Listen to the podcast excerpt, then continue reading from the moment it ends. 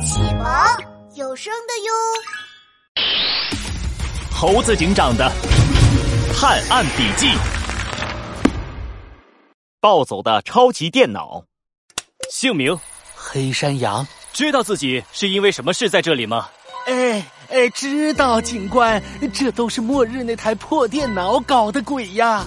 我是被胁迫的。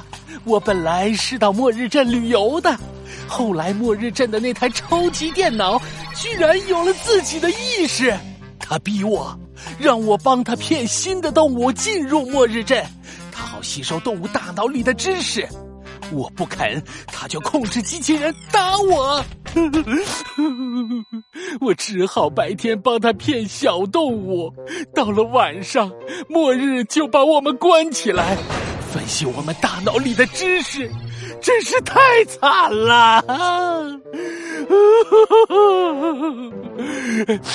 后来，猴子警长和那只小肥鸡，哦，不是小鸡墩墩警官，把我们救了出来。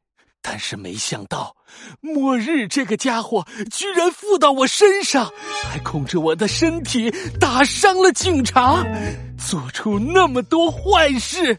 警官，这真的不关我的事啊！黑山羊，你怎么了？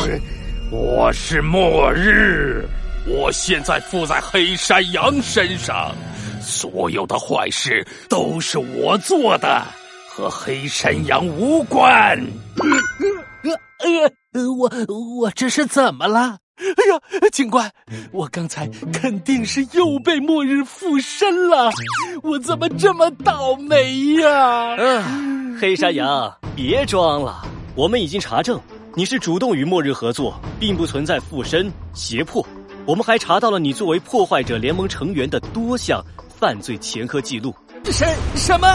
哎，我认罪，我认罚。可是警官，我真的早就不干破坏者联盟那勾当了。嗯，关于这个，我们需要进一步查证。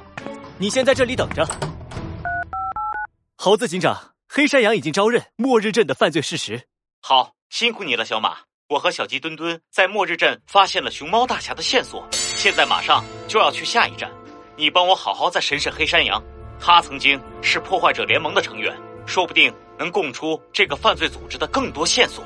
这一次，我们一定不能放过这些罪犯。